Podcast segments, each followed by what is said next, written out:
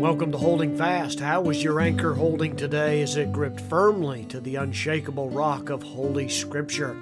Welcome to the podcast today. So glad I could come into your life and be able to shed a little light there through the Word of God. And uh, hopefully, this will set the tone for the rest of the week. This is the first podcast of the week that I'm releasing now. And uh, I don't, again, know when you listen to this, but this will be released on the Monday of the uh, the week of, of, the broadcast week. But uh, glad that you're here. I really do appreciate so many tuning in and listening to this, and uh, it's just my desire to be an encouragement to you, to give you the strength along the way, uh, to be able to set your sights on heaven, to walk obediently to our Lord, and to be able to serve Him faithfully. Uh, today is a day of great rejoicing for me. God was gracious to me on this past Lord's Day, and I had the opportunity to baptize uh, somebody who I have known uh, literally their entire life, uh, a young man that. Uh, uh, has been a blessing to his pastor, but yet who has come to the point where he has owned his own relationship with God and uh, had the opportunity to gather together with our church family at the lake uh, nearby where I pastor, and we were able to hear his testimony and to rejoice with him in what God has done in his life. I'm praying that his salvation and his relationship with the Lord Jesus Christ will be that which will dominate his thinking, which will be overarching in his entire life, that all of his choices and his decisions will be tempered by his walk with the Lord. And that's really the greatest thing that we could pray for one another, is it not? Uh, we're most often the victims of our own selfishness and our own flesh. Uh, that we make choices and we make them for the wrong reasons. And I'm praying that this young man will make right choices uh, to be able to be the most useful to God that he could possibly be. But it was a time of rejoicing. We gathered at the lake and we sang some great hymns and uh, we meditated on what the whole biblical teaching of baptism is really all about, and I commented even then that really baptism is a funeral. Uh, it's like going to a funeral service where we are outwardly demonstrating that our old flesh must die and we rise back out of the water as a new uh, creation in Christ Jesus. Uh, and I shared those thoughts from the scriptures. That, but there's a verse that comes to my mind even uh, the, today as we begin a new work week and a new opportunity to be able to serve the Lord. And that is by way of encouragement.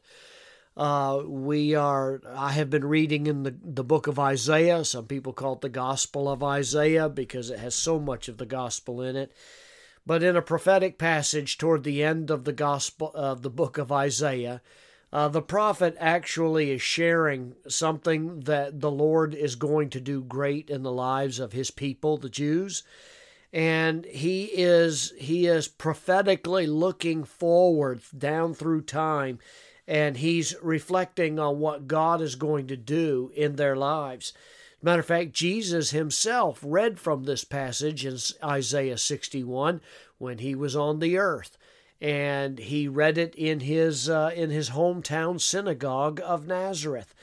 And he read from the first couple verses of Isaiah 61. And he read that passage The Spirit of the Lord God is upon me, because the Lord hath anointed me to preach good tidings unto the meek and he hath sent me to bind up the brokenhearted, to proclaim liberty to the captives, and the opening of prison to them that are bound, and to proclaim the acceptable year of the Lord. Then he stopped uh, midway through that second verse. Uh, and he was just, again, he said, turned and said to everybody, Well, today the scripture's been fulfilled in your hearing. Uh, and so it is an encouraging passage in in Isaiah 61. But the one I want to leave with you today, and the one I want you to focus on and meditate on as you go throughout your day today, is to do exactly what Isaiah says in verse 10 of chapter 61. He says this I will greatly rejoice in the Lord. My soul shall be joyful in my God for he hath clothed me with the garments of salvation. He hath covered me with the robe of righteousness, as a bridegroom decketh himself with ornaments, and as a bride adorneth herself with her jewels. This is a marvelous hymn of praise, a verse of praise that we celebrated a little bit last night, even beside uh, the lake. Uh, we rejoice. He said, I will greatly rejoice in the Lord. There's something that really stimulates him to give great praise to God.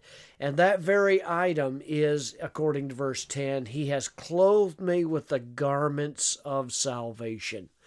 Something, a theme which continues throughout the, even the, the New Testament where the grace of God is highlighted. Here's the gospel presented in the Old Testament, and the exact same gospel is in the New Testament. And it's good news. It ought to be good news for you today that if you have put your faith in the Lord Jesus Christ alone, you have been given this wedding garment, this garment of salvation. You're dressed in this just like a bridegroom would be decked out with ornaments for his wedding. Um, uh, he it also speaks of even the the priestliness of the the garments that he's wearing a kind of similar terminology there.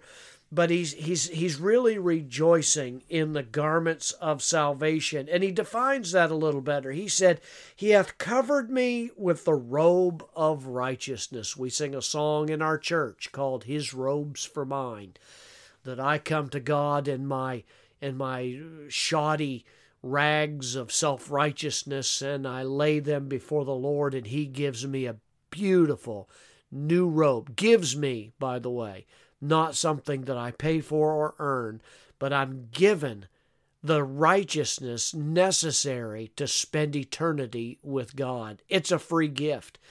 And those robes of righteousness means that when I adorn myself in those robes which come from my Father through the Lord Jesus Christ's work, that I can rejoice today in my salvation.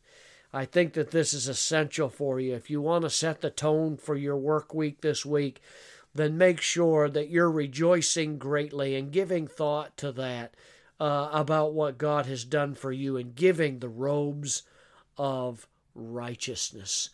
To think that positionally, because of faith in Christ, that I have been made righteous, that I have been made as perfect as Jesus is, not because of what I've done, but entirely because of what He has done, ought to stir you to great thanksgiving. Can I challenge you today, throughout the day, uh, take the opportunity to whisper a prayer to the Lord, to rejoice in what He's done for you to meditate on what He brought you from and what He's changing you into, what He's transforming in your life. Meditate on those things, think about them, and give God praise. Don't ask God for anything.